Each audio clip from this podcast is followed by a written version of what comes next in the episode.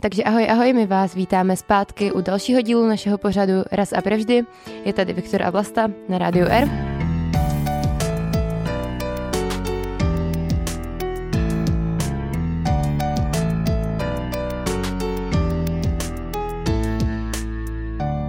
O čem se teda budeme dneska povídat? Ja som vlastne minulý týždeň naznačil, že by sme sa mohli porozprávať o mikroboch a dneska to skutočne spravíme. Pozrieme sa na nich, eh, pozrieme sa, že či majú pre nás vôbec nejaké pozitívne účinky, alebo že či sú čisto pre nás negatívne a ohrozujú nás a spôsobujú nám rôzne choroby. Eh, bude sa to týkať v podstate eh, aj medicíny, a ja teda na začiatok poviem, že úplne neberte túto naše výstupy ako garantované, nie sme, nie sme odborníci, ale minimálne sa môžete inšpirovať, po prípade neskôr aj prehlbiť trošku tú tému a možno, že žiť aj kvalitnejší život, ako sa postupne dozviete. Předtím, než začneme v dnešním díle pořadu raz a prevždy povídat o mikrobech, a o tom, jak na nás vlastně můžou působit, jakou funkci v našem těle vůbec mají. No, dalo by sa, dalo by sa povedať, že veľmi významnú. Ono, uh, oni, uh, mohli by sme si vlastne povedať, že naše telo sa skladá z niekoľko miliónov buniek a, a všetky sú pre nás dôležité, hoci postupne umierajú. Ale môžeme zabúdať v podstate aj na naše mikróby, ktoré naše telo obsahuje, hoci sú možno rozmermi aj menšie ako naše bunky, ale keď si to nejak zrátame, tak v rámci posledných amerických výskumov by sa možno že dalo určovať aj pomer, koľko buniek lomeno, koľko buniek tela lomeno, koľko buniek mikrobov v sebe máme. A ten pomer je taký, že je to niekde na úrovni medzi 1 ku 10 alebo 1 ku 3, čiže dalo by sa povedať, že my sme vlastne z veľkej časti nejakými aj tými hostiteľmi tých mikrobov a že oni e, tvoria to naše telo. Takže toto je určite veľmi podstatná informácia, ktorú si treba hneď na začiatku uvedomiť. Ono totiž vůbec, když si vezmeš celý ten mikrobiom, co v těle máš a podíváš se na něho trošku detailněji, tak zjistíš hrozně zajímavé informace, které mě by třeba fakt nenapadly. A to, že ten mikrobiom může v mém těle vážit vlastně třeba až kilo a půl z mojí celkové váhy, což mi přijde docela jako dost. A zároveň taky nese spoustu genů, ve kterým drtivá většina z nich je sice němých, ale nemusí to tak být vždycky.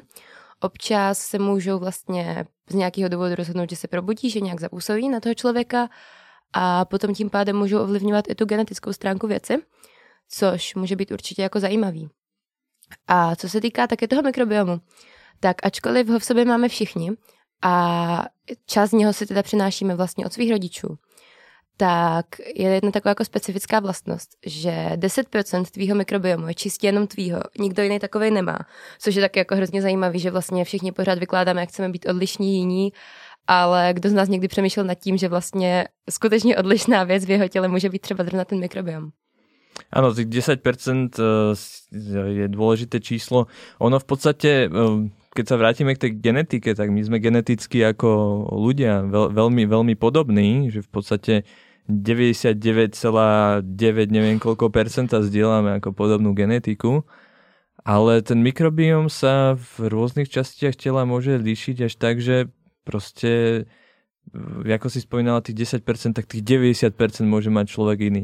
Čo presne ovplyvňuje strašne veľa vecí, o ktorých si budeme rozprávať. Môžu ovplyvňovať v podstate uh, našu imunitnú stránku, môžu ovplyvňovať uh, to, ako sa chováme, jak sme leniví, či máme depresiu. Mm.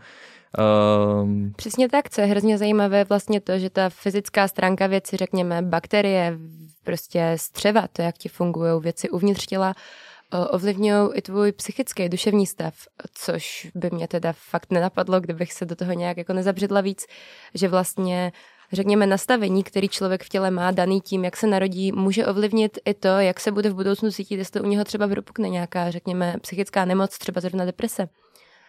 A je to prostě neuvěřitelné, co všechno tady tyhle fyziologické věci v těle umí.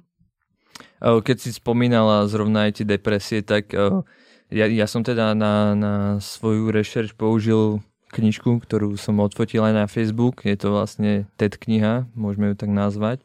A tam sa napísalo, že proste 40% pacientov s celiakiou má akože depresiu, to na, na, na, na to výskumníci v Amerike prišli, takže a v tej knižke je vôbec niekoľko ďalších dôkazov, ktoré, ktoré nám ukazujú, že ten náš mikrobiom práve v črevách veľmi, veľmi vplýva na našu psychickú stránku.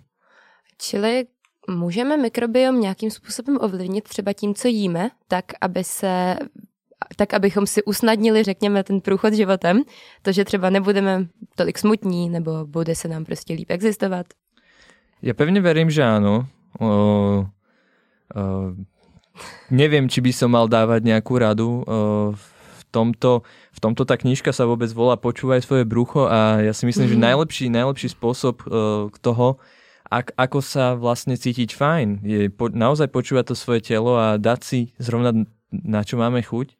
Um, ale z tej knižky konkrétne vyplývalo, že taká tá talianská kuchyňa, kde uh, sa používa aj množstvo zeleniny, kde sa používajú aj morské plody, tak uh, tá by mohla byť práve najvhodnejšia na pestovanie takého nejakého prirodzeného zdravého mikrobiomu. Ale samozrejme musíme si to uh, zobrať aj do nejakého tej kultúrnej oblasti, čiže keď niekto pochádza napríklad z Ázie, tak uh, zrejme bude mať trošku inak vyvinutú aj tú genetiku, aj ten pôvodný mikrobióm, ktorý vlastne dostane pri narodení, bude trošku iný a inak reagovať na tú potravu, ktorú ten človek príjme, takže treba si to jednoznačne prispôsobovať uh, k svojemu zázemiu a k tomu, ako člověk funguje. Oni o tomhle totiž přemýšlí i vědci a lékaři, jestli se dá nějakým způsobem ovlivnit mikrobiom tak, aby si ho člověk zlepšil, aby se pak mohl cítit líp. Jsou na to nejrůznější výzkumy, které jsou teda zatím tady u nás jenom v počátcích, nevím třeba, jak je to v jiných zemích. A zjistili něco takového podobného, co říkal Viktor, že když člověk jí prostě správně, soustředí se na nějakou tu správnou stravu, hodně pomáhá třeba uh, jíst vlákninu, případně nějaké jako slupky třeba z jablek, nebo tak můžou být hodně dobrý. Když se člověk hejbe, tak potom ten mikrobiom má daleko lepší a to souvisí potom s tou lepší náladou, s menší náchylností k psychickým nemocem. A takže vlastně člověk si čistě teoreticky může sám ten mikrobiom ovlivnit. Ačkoliv teda je fakt, že je to běh na dlouhou trať, protože jsem našla, že když se chce člověk takhle jako projíst ke svýmu lepšímu já, tak mu to bude trvat minimálně tři čtvrtě roku, než třeba pocítí nějakou změnu. Vicky, když už jsme tady u toho jídla, u toho ovlivňování vlastně svého vlastního mikrobiomu, jak seš na tom ty, co se týká toho, jak zdravě jíš? Teďka vy to nevidíte, ale my sedíme v Erku a Viktor tady má na stole položenou bagetu, kterou ještě nerozbalil a kupoval si asi tak před půl hodinou a leží tady, protože se dneska nebyl na obědvat. Áno, uh, musím sa priznať, ono v podstate napriek tomu, že o týchto všetkých veciach viem, uh, tak niekedy, alebo aj pomerne často, vlastne nemám taký režim, ktorý by, ktorým by som si možno, že budoval svoj zdravý mikrobióm. Možno, že ho práve nejaký mám a on funguje takýmto spôsobom, ja, ja, ako fungujem teraz ja, ale myslím, myslím si, že potom to má aj nejaké negatívne dôsledky na to, ako sa mi vlastne chce do nejakých vecí ráno stávať napríklad, alebo uh, či som psychicky v pohode. Takže Vlasta, dobre si, dobre si teraz do mňa pichla, že v podstate mohol by som sa o to viac starať. A ja si myslím, že je to trošku aj taký nešvar tejto modernej doby, že v podstate robíme niekedy veci na rýchlo, niekedy musíme výsť aj z nejakého svojho pravidelného režimu a práve t- takéto výkyvy potom môžu narúšať naše spôsoby stravovania aj náš mikrobiom. Takže Máš pravdu, mohol by som sa o to trošku viac starať. Treba začít obědvat.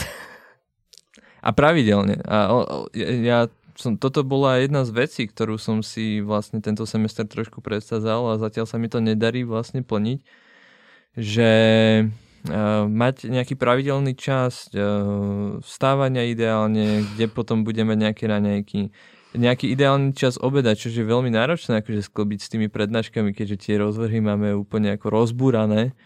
A... Zníš ako poctivý student? Zniem ako poctivý student, ale ja práve hovorím, že toto sa nedieje v mojom živote. Čož, eh, čož vnímam ako negatívum, takže uh, bol by som veľmi rád, keby že toto dám dokopy.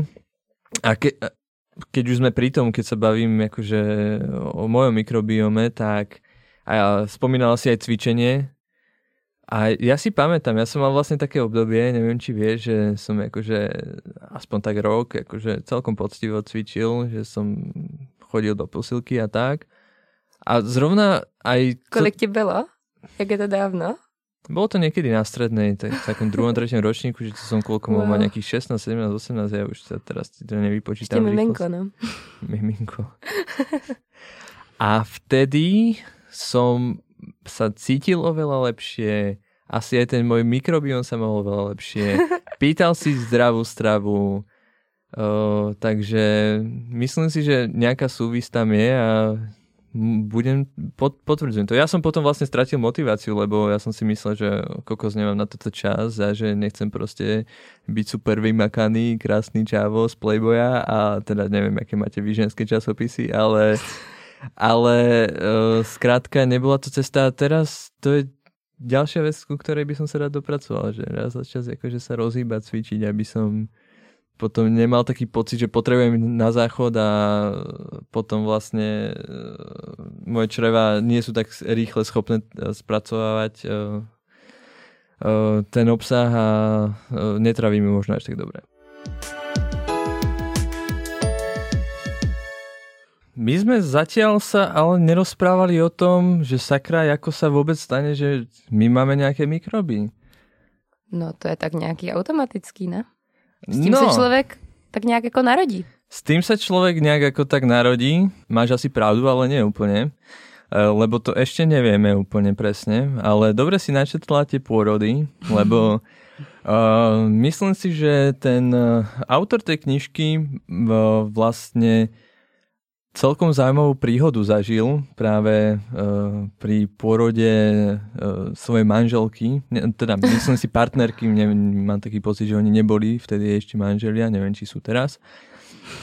Ale v podstate, samozrejme, blázon do vedy, tak uh, hneď všetko musel skúšať, aplikovať aj vo svojom živote. Okrem toho, že si v čase tej knižky hadem 3 roky odoberal svoju stolicu a analyzoval, tak okrem toho chcel si dať veľký pozor aj na to, aby, aby vlastne jeho dieťa bolo úplne zdravé a malo zdravý mikrobióm, aby, aby nevznikol žiaden problém. O, tak samozrejme nejakým spôsobom sa so svojou manželkou na ten pôrod pripravovali No ale bohužiaľ príroda, príroda uh, rozhodla trošku netradičným spôsobom. On teda očakával, že jeho, myslím si, že cerka sa narodí nejakou prírodzenou cestou, prírodzeným pôrodom. No ale ono to tak nebolo. V nemocnici uh, lekári zistili, že je tam nejaký problém. Tak, ako to už dneska býva, tak musel, muselo to byť nakoniec spravené cez uh, cisársky rez. A ovlivňuje císařský řez nějakým způsobem teda mikrobiom? Co zistil? No, eh, keď si to tak zoberieme, tak a on už aj o tom vedel, že boli docela obšírne eh, prieskumy o nejakom tom mikrobiálnom prostredí vagíny, hej, a vedel, že v podstate, jak ide to dieťa tými pôrodnými cestami, mm-hmm tak naberá si veľmi dôležité mikroby, ktoré vlastne má takto od mamy. A v podstate, čo sa týka toho prostredia, v akom žije dieťa o, v tej maternici, tak zatiaľ v tom čase, keď on písal tú knižku, existoval určitý konsenzus, že v tom jeho prostredí neexistuje žiadna nejaká mikrobiálna flora, alebo jak to nazvať. Proste to mm-hmm. prostredie uh, by teoreticky malo byť bez, mikróbov a všetky živiny to dieťa príjma cez tú pupočnú šňuru a nejakým spôsobom by uh, nemalo mať uh, svoj uh, mikrobióm. Takže samozrejme to on nemohol dopustiť. Takže mal veľmi akože zhovievavých aj tých uh, lekárov, aj pôrodnú asistentku. A keď sa uh, dieťa vlastne vyťahlo takto uh, s cisárským rezom, uh, nejakými tamponmi alebo rôznymi utírkami uh, potom zobrali uh, nejaké výtery z tej matky, uh, z, jej vagíny a potreli vlastne celé to dieťa uh, týmito mikro, mikrobmi. Uh, on v podstate nevie úplne určiť, či to malo nejaký efekt alebo nemalo to nejaký efekt, keďže to je akože vzorka na jednom dieťati a zatiaľ myslím si, že to zdravotníctvo nedospelo do takého štádia, aby, aby eh, vlastne robilo takéto pokusy alebo zavádzalo to, ešte stále to je v štádiu skúmania. No ale zároveň sa vie, že um, dieťa, ktoré sa narodí cisárským rezom, tak má mierne väčšiu náchylnosť na nejaké alergie, na astmu. Uh-huh. Takže uh, sú tam určité, možno to nazvať civilizačné choroby, ktoré um, sa môžu častejšie vyskytovať práve pri porode cisárským rezom. A on sa domnieva, že toto môže byť jeden z dôvodov, prečo, uh, prečo to dieťa mm, je náchylnejšie k takýmto chorobám. Zase netreba si to úplně... Takže se pokusil nějakým způsobem v podstatě nasimulovat ano to prostředí, ve kterým by to dítě bylo, kdyby šlo prostě normálně klasickou cestou porodu a ne císařem. Ano, ano. A věří tomu, že to pomůže tomu dítěti v budoucnu pro lepší zdraví, aby se vyhlo tady těm nemocem. A tak. Ano. Ono to může znieť aj trošku nechutně, ale v podstatě je to přirozené. Jako ono to má hlavně částečnou logiku, že jo, zní to docela divně, ale jako, že když nad tím se tak přemýšlí jako čistě z logiky věci, tak to dává smysl. Ono si zase netreba myslieť, že to dieťa nebude mať žiaden mikrobióm, keď aj je porodené tým císarským rezom, alebo teda e, takto sa dostane na svet, ale um, on sa nejakým spôsobom vyvíja, zo začiatku chýba, získava sa z toho prostredia, v ktorom sa nachádza. A kebyže, kebyže to dieťa napríklad je v úplne v sterilnom prostredí, hej, tak uh, je teoretická šanca, že ten mikrobióm sa pomalšie rozvíja alebo mu niečo chýba. Takže, takže určite toto on považuje za jednu z veľmi dôležitých eh, vecí, ktoré, ktorou si človek prejde. Vy tady zmiňoval, že teda když má eh, člověk nebo dítě, to už je jedno, eh, ne úplně kvalitní třeba ten mikrobiom, tak to může ovlivnit alergie, může to ovlivnit třeba i astma. Mimo jiné už jsme říkali vlastně hnedka na začátku, že to může ovlivnit taky i duševní stav člověka. Může to mít vliv na určitá psychická onemocnění. Člověk může být daleko náchylnější k tomu, aby u něho nějaké propuklo. Jak je to teda vůbec možné? Jak můžou být mikroby, jak můžou být mikroby prostě tak zásadní pro člověka? Co je zajímavé, tak to, že vlastně mezi střevem a mozkem existuje vyloženě taková osa, kdy střevo je vlastně, tak se mu jako v legraci přezdívá mezi lékaři jako další orgán, prostě další jakoby mozek, protože vlastně u člověka a obecně u savců je největší inervace mezi střevem a mozkem. Je tam přímý nerv, který to spojuje a pak spousta jakoby těch méně důležitých, ale prakticky to funguje tak, že vlastně střevo a mozek spolu prostě jakoby reagují úplně napřímo. Co se týká těch bakterií, které ve střevě žijí přímo vlastně v tom mikrobiomu, tak některé z nich, některé konkrétní, produkují hormony, jako jsou třeba serotonin nebo dopamin, což jsou vlastně hormony štěstí, které normálně produkuje mozek. Ale ty bakterie v tom střevě, některé z nich dokonce jsou schopné třeba toho serotoninu vyprodukovat víc než mozek, což je zajímavý, že vlastně, řekněme, to, jak jsme šťastní, neprodukuje mozek, ale produkují nám to prostě střeva, jo? To by mě třeba v životě nenapadlo. A i to potom může mít vlastně vliv na ty na, na tu psychiku. Protože co je další taková zajímavost, tak můžeme mít takzvané prosakující střevo, což spočívá v tom, že nám to střevo tak úplně netěsní, že prosakuje ven a ty mikroby potom tím pádem nezůstávají na svém místě tam, kde by měly, ale dostávají se vlastně ven do toho vnějšího prostředí střeva, kde prostě různě přes to tělo projdou až k mozku. V tom mozku potom následně vznikne něco jako zánět, který způsobí to, že nám se změní nálada. A to, jestli se změní k horšímu nebo k lepšímu, tak to už prostě nemůže nikdo říct. A to je vlastně to, jak ty mikroby toho člověka můžou ovlivnit. Na druhou stranu to ale může fungovat i naopak.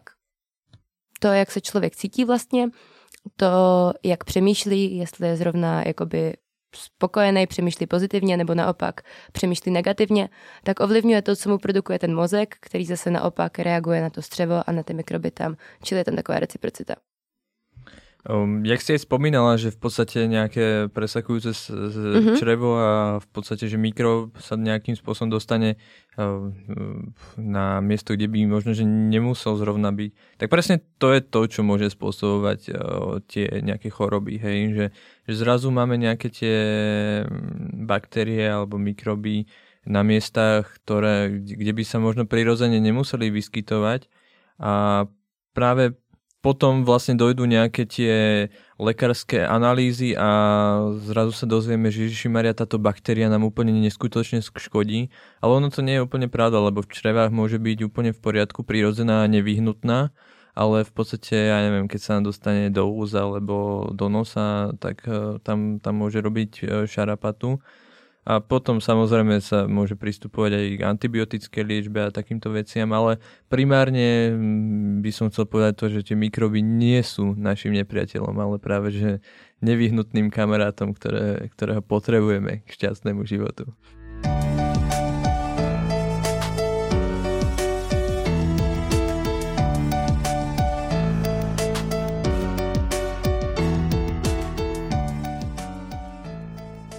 V dnešnej medicíne už sa, k medicíne sa ešte vrátime, ale v dnešnej medicíne sa uh, využívajú už niektoré veci, uh, ktoré nám pomôžu s uh, poradením si s nejaký, nejakými chorobami a s nejakými mikrobmi, ktoré uh, možno, že nás škodia. Ja som si to spomínal, že tie mikroby akože sú veľmi prospešné a v podstate uh, sú nevyhnutné pre nás, ale tak samozrejme existujú niektoré druhy, ktoré uh, ktoré sú naozaj iba škodlivé pre nás, napríklad taká salmonela.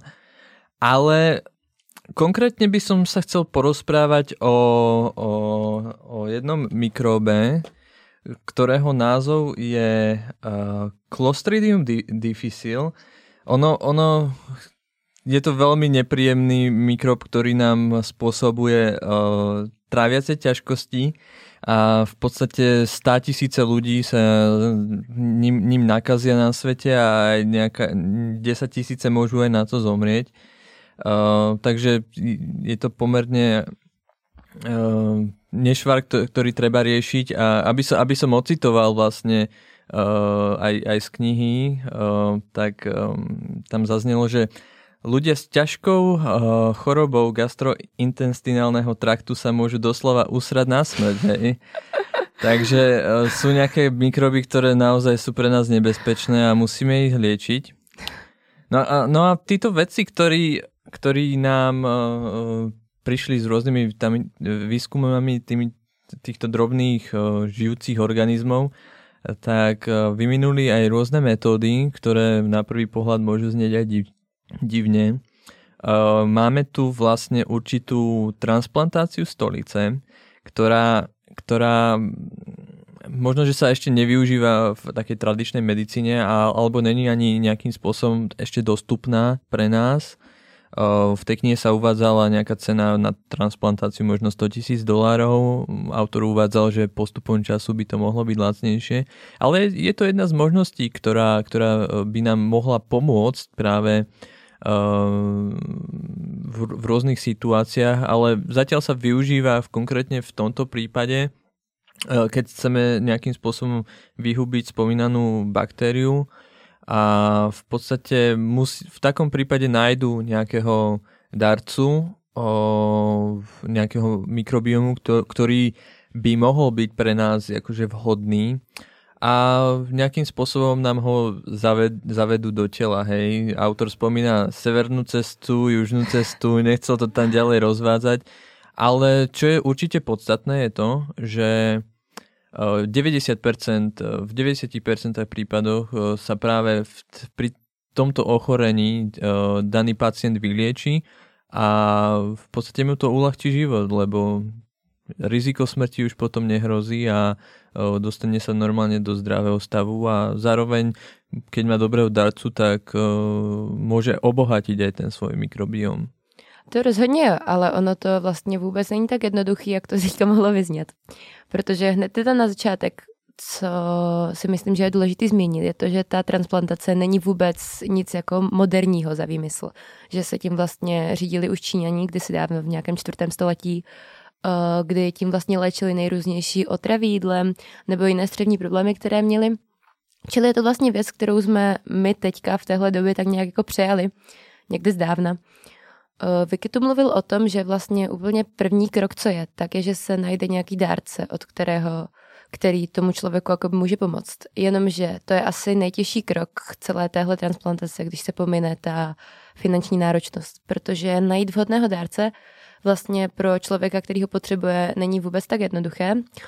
Eh, je potřeba aby ten dárce byl vlastně úplně zdravý. Když se jedná o ženu, tak třeba, aby nebrala ani hormonální antikoncepci. Je tam strašně moc různých bodů, které ten dárce musí splňovat.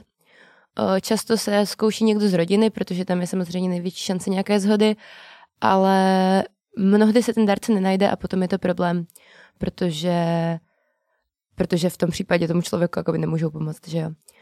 Neléčí to teda čistě teoreticky jenom tu diagnózu Clostridium difficile, o které tady mluvil Vicky. Ale dá se tím léčit i spousta jiných diagnóz. Například, jak už jsem tady zmiňovala pár minut zpátky, tak deprese. Konkrétně jsem našla případ jedné ženy tady v Česku, Petry Fojtíkové, která vlastně transplantaci stolice absolvovala a které ta transplantace pomohla dost jako mm, výrazně dostat se z depresí, kterými trpěla vlastně 12 let svého života. A nepomáhala jí ani různá antidepresiva, zkoušela prostě všechno možné, ale akorát to u ní prohlubovalo ty depresivní sklony. A potom se někdo dozvěděla, že prostě existuje tady ta možnost transplantace, transplantace třevní mikroflory a tak se rozhodla, že by to mohla zkusit, když už prostě nic jiného. No, takže tou transplantací ona si prošla, podstoupila teda domácí transplantaci, ke které se ve finále v dnešní době uchyluje nakonec většina pacientů, protože skrz, skrz hlavně ty finanční náklady. A podstoupila tu domácí transplantaci, no a zjistila, že to vlastně funguje. Začala se cítit mnohem líp, ty deprese tak nějak odezněly a ona o celé téhle situaci vlastně napsala i knihu o tom, jak ta transplantace jakoby jí pomohla, co jí to dalo, co to zahrnovalo vlastně najít dárce, podstoupit to. A tím pádem jakoby je to takový, řekněme, náš prostě český případ toho, že to vážně může fungovat. U nás tady v Česku můžou transplantaci oficiální cestou podstoupit jenom ti lidé, kteří mají tu diagnózu toho Clostridium difficile. Je to právě proto, že v těch ostatních oblastech výzkumu je to zatím spíš někde v, v, ve fázi těch experimentů, kdy se zkouší, jak to může fungovat, jak to může člověku pomoct a neustále se nad tím přemýšlí. Jinak teda eh, nebyly vlastně dokázané žádné jakoby negativní účinky té transplantace prozatím. Vždycky to buď to nezmění nic, anebo to pomůže. Eh, Výjima teda jedné situace v Americe, kdy vlastně pacient, který tu transplantaci podstoupil, tak si potom stěžoval lékařům, že na něj vlastně přinesli tu obezitu. Což se samozřejmě může stát. Je to z toho důvodu, že když má člověk ten svůj mikrobiom nějaký špatný, tak jakoby celou dobu žije řekněme, s něčím špatným v těle. A když ho toho potom prostě zbaví a místo toho mu tam zanesou nějaký nový, jiný mikrobiom na uchycení, tak dá smysl to, že ten člověk vlastně jakoby přibere, že se ten mikrobiom chytne a že se tomu člověku začne dařit líp. Ale zase na druhou stranu to je strašně diskutabilné z toho hlediska, že keď, keď som sa pozeral na niektoré tie texty, tak tam um, protizápalové vlastne z účinky čreva napríklad uh, dokážu mať, keď uh, produkujú uh, masné kyseliny, hej, a keď, keď si to vlastne nejakým teraz úplne neodborným logickým spôsobom spojím, tak hej, tak potom sú tam nejaké tuky, ktoré on nemusí rozkladať. Čiže podstate uh, potom sa nejak produkuje serotonín. Čiže uh, tá obezita a ten mikrobiom môže spolu veľmi úzko súvisieť a možno to nie je úplne akože taká katastrofa a my dneska síce máme akože taký štandard, že musíme byť všetci krásni a štíhli a chudí a neviem, vyšportovaní, ale keď si zoberiem zase nejaké baroko, tak, e, tak, tak tam vlastne nejaká tá tučnosť mohla byť priam atraktívna, takže Vtedy... A tak hlavně my se teďka daleko víc zaměřujeme prostě na to, jak vypadáme, než na to, jak se cítíme, na to, jestli je naše tělo prostě v pohodě. to vidíš nejenom vlastně takhle. A to, a to som presne chcel povedať, že v podstate, keď sa niekto môže stiažovať, že začal, začal byť akože obezný alebo čo, tak môže sa cítiť oveľa lepšie, ako sa cítil predtým, hej, po tej transplantácii. Takže ho, ho, hoci je to, hoci je to ne, ne, nejaký ten vedlejší produkt, tak podľa mňa je hlavne podstatné, že ten človek sa môže psychicky lepšie cítiť a môže mu lepšie tráviť a môže lepšie fungovať.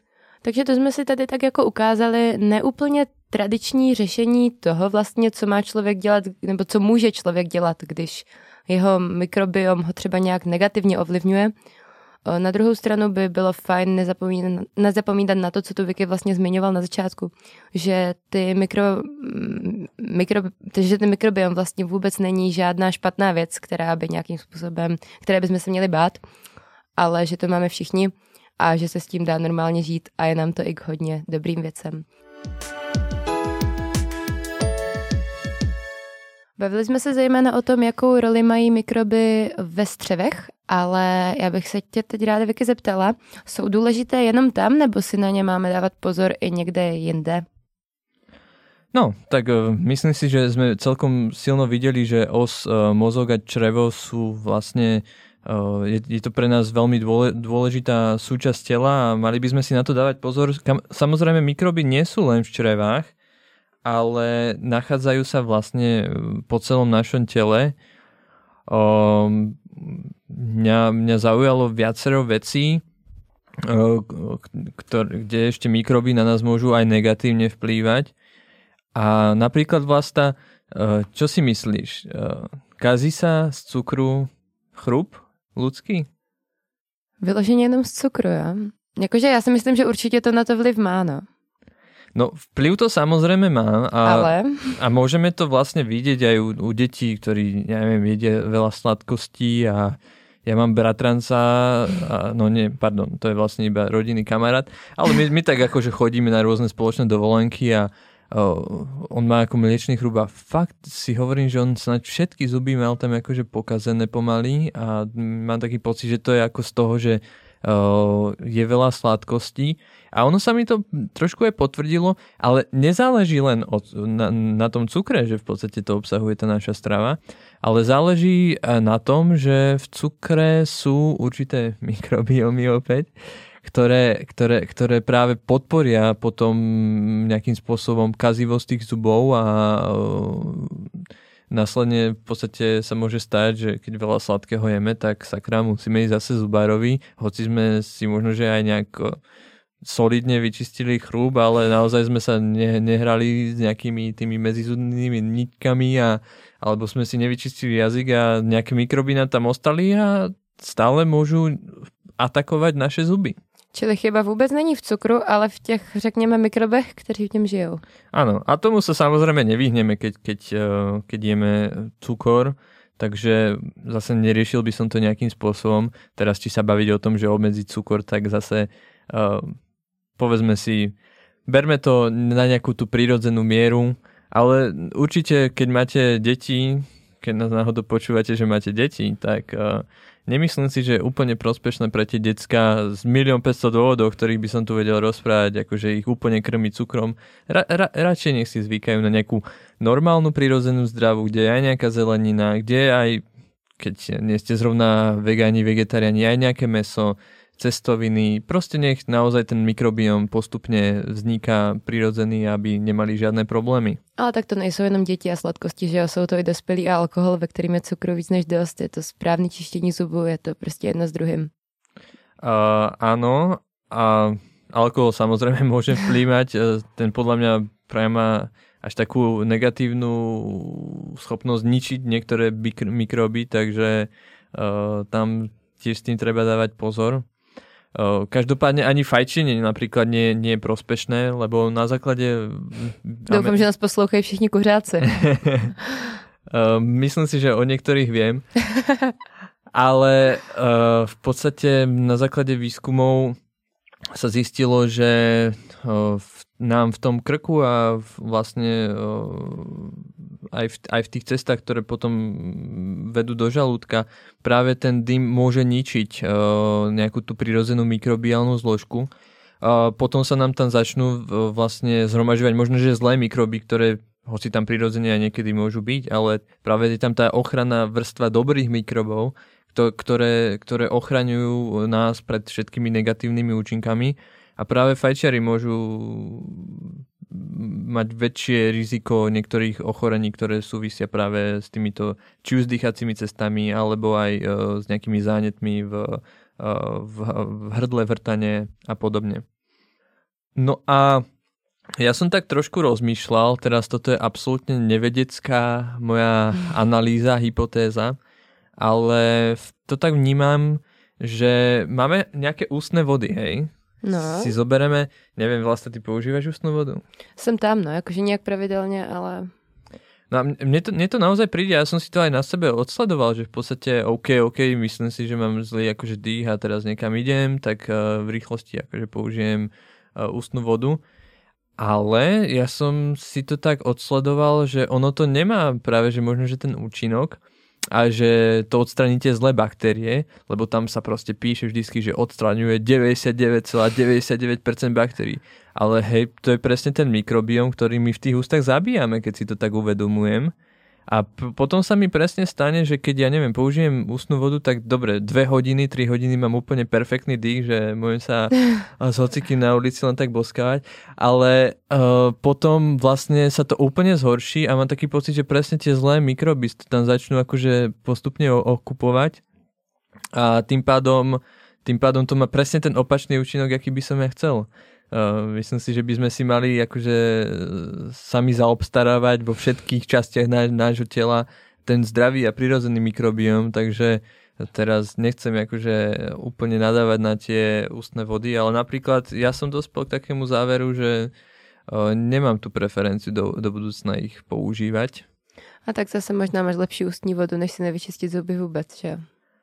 Uh, tak ale zase vieš, áno, to môžeme, môže byť diskutabilné a môžeme, určite by sme, kebyže moc chceme našli asi nejaký výskum. A možno, že, možno, že jak nás počúvate a študujete zubarinu, tak spravte výskum na, na to, že a ako umývanie e, zubov vlastne ovplyvňuje nejakú, nejakú tú mikrobiálnu zložku v ústach. Takže, e, ale myslím si, že je to oveľa prirodzenejšie ako to umytie zubov. To 100% takže a že sa tam zachová nejaká tá flóra, takže z tohto hľadiska to, všetko má svoje výhody, nevýhody, takže áno, keď sa má s niekým stretnúť a naozaj, že mu smrdí z úst, tak ako použiť zubnú zubnú tú, vodu. Ústny, ústnu vodu, tak, tak je asi lepšie na tie dve hodinky. Ale radšej by som sa priklonil k nejakému zdravému nějaké mikroflóry v našich ústách. Tak to jsou rozhodně věci, které si dají studovat, že jo, na které si dají dělat různý výzkumy, protože mikroby sami o sobě jsou rozhodně téma ke zkoumání. Aj tá kniha uh, Roberta Knighta uh, Počúvaj svoje brucho niek- niekoľko týchto výskumov uvádza a myslím si, že veľmi, veľmi zaujímavé poznatky tam interpretuje autor hoci netreba ich úplne brať uh, za 100% ešte stále, ešte stále tie výskumy prebiehajú, ale oni teda mm, sa snažili hlavne na laboratórnych myšiach akože nejakým spôsobom simulovať uh, veci, ktoré trápia ľudí. A myslím si, že to je veľmi podstatné, že to robia, že vôbec máme takú možnosť sa do, dozvedieť o rôznych účinkoch. A podstate zistili, že um, nejakým spôsobom mikroby môžu súvisieť aj s autizmom napríklad, hej? Teraz nejdeme sa baviť o tom samozrejme, že nejaký mik- mikrob spôsobuje autizmus alebo že o, nejakým spôsobom pridanie nejakého mikrobu by zabranilo úplne autizmu. Ale čo sa týka toho ich výskumu, tak uh, v podstate prebiehal uh, trošku takou simulovanou metódou, pričom neviem úplne vysvetliť tie procesy, ale uh, tehotnej myške sa nejakým spôsobom sa, sa jej privodila nejaká choroba, ktorá aj hmm. geneticky trošku vplývala na toho novorodenca. Cieľ toho bolo, aby ten novorodenec mal iný imunitný systém, a dali ho vlastne do nejakého laboratórneho prostredia, v ktorom, v ktorom chýbali tie mikroby. a vzhľadom na to, že mala iný imunitný systém, tak sa u neho prejavovali nejaké náznaky autizmu, že v podstate nebol nejak, správal sa divne, nebol nejak, že by sa rád socializoval, tá malá myška. A v podstate tam bola nejaká taká sugestia, že OK, toto je vec, ktorú možno, že sa oplatí ďalej skúmať a Uh, môže, môže nám to potom pomôcť aj pri chápaní autizmu, ale verím tomu, že tam je milión 500 ďalších procesov, ktoré, ktoré súvisia uh, s týmto handicapom a bude ich treba musieť prebadať a určite to nie je iba o mikróbe, ale o, aj o genetike a o ďalších veciach, ktoré s tým súvisia. Tak to rozhodně, ale tak, jak říkáš, prostě všechno souvisí se vším a ty mikroby v tom můžou, samozřejmě nemusí, ale můžou hrát podstatnou roli. A jako podnět pro budoucí zkoumání je to vlastně hrozně zajímavý. A rozhodně je aj zaujímavé, že v podstate o, niektorí ľudia môžu mať aj ne, voči nejakým chorobám priam imunitu, akože prirodzenú, geneticky. A tým pádom možno, že môžu byť veľmi silnými prenášačmi nejakých takýchto mikrobov, ktoré sú nebezpečné pre nás a práve, práve ochorení.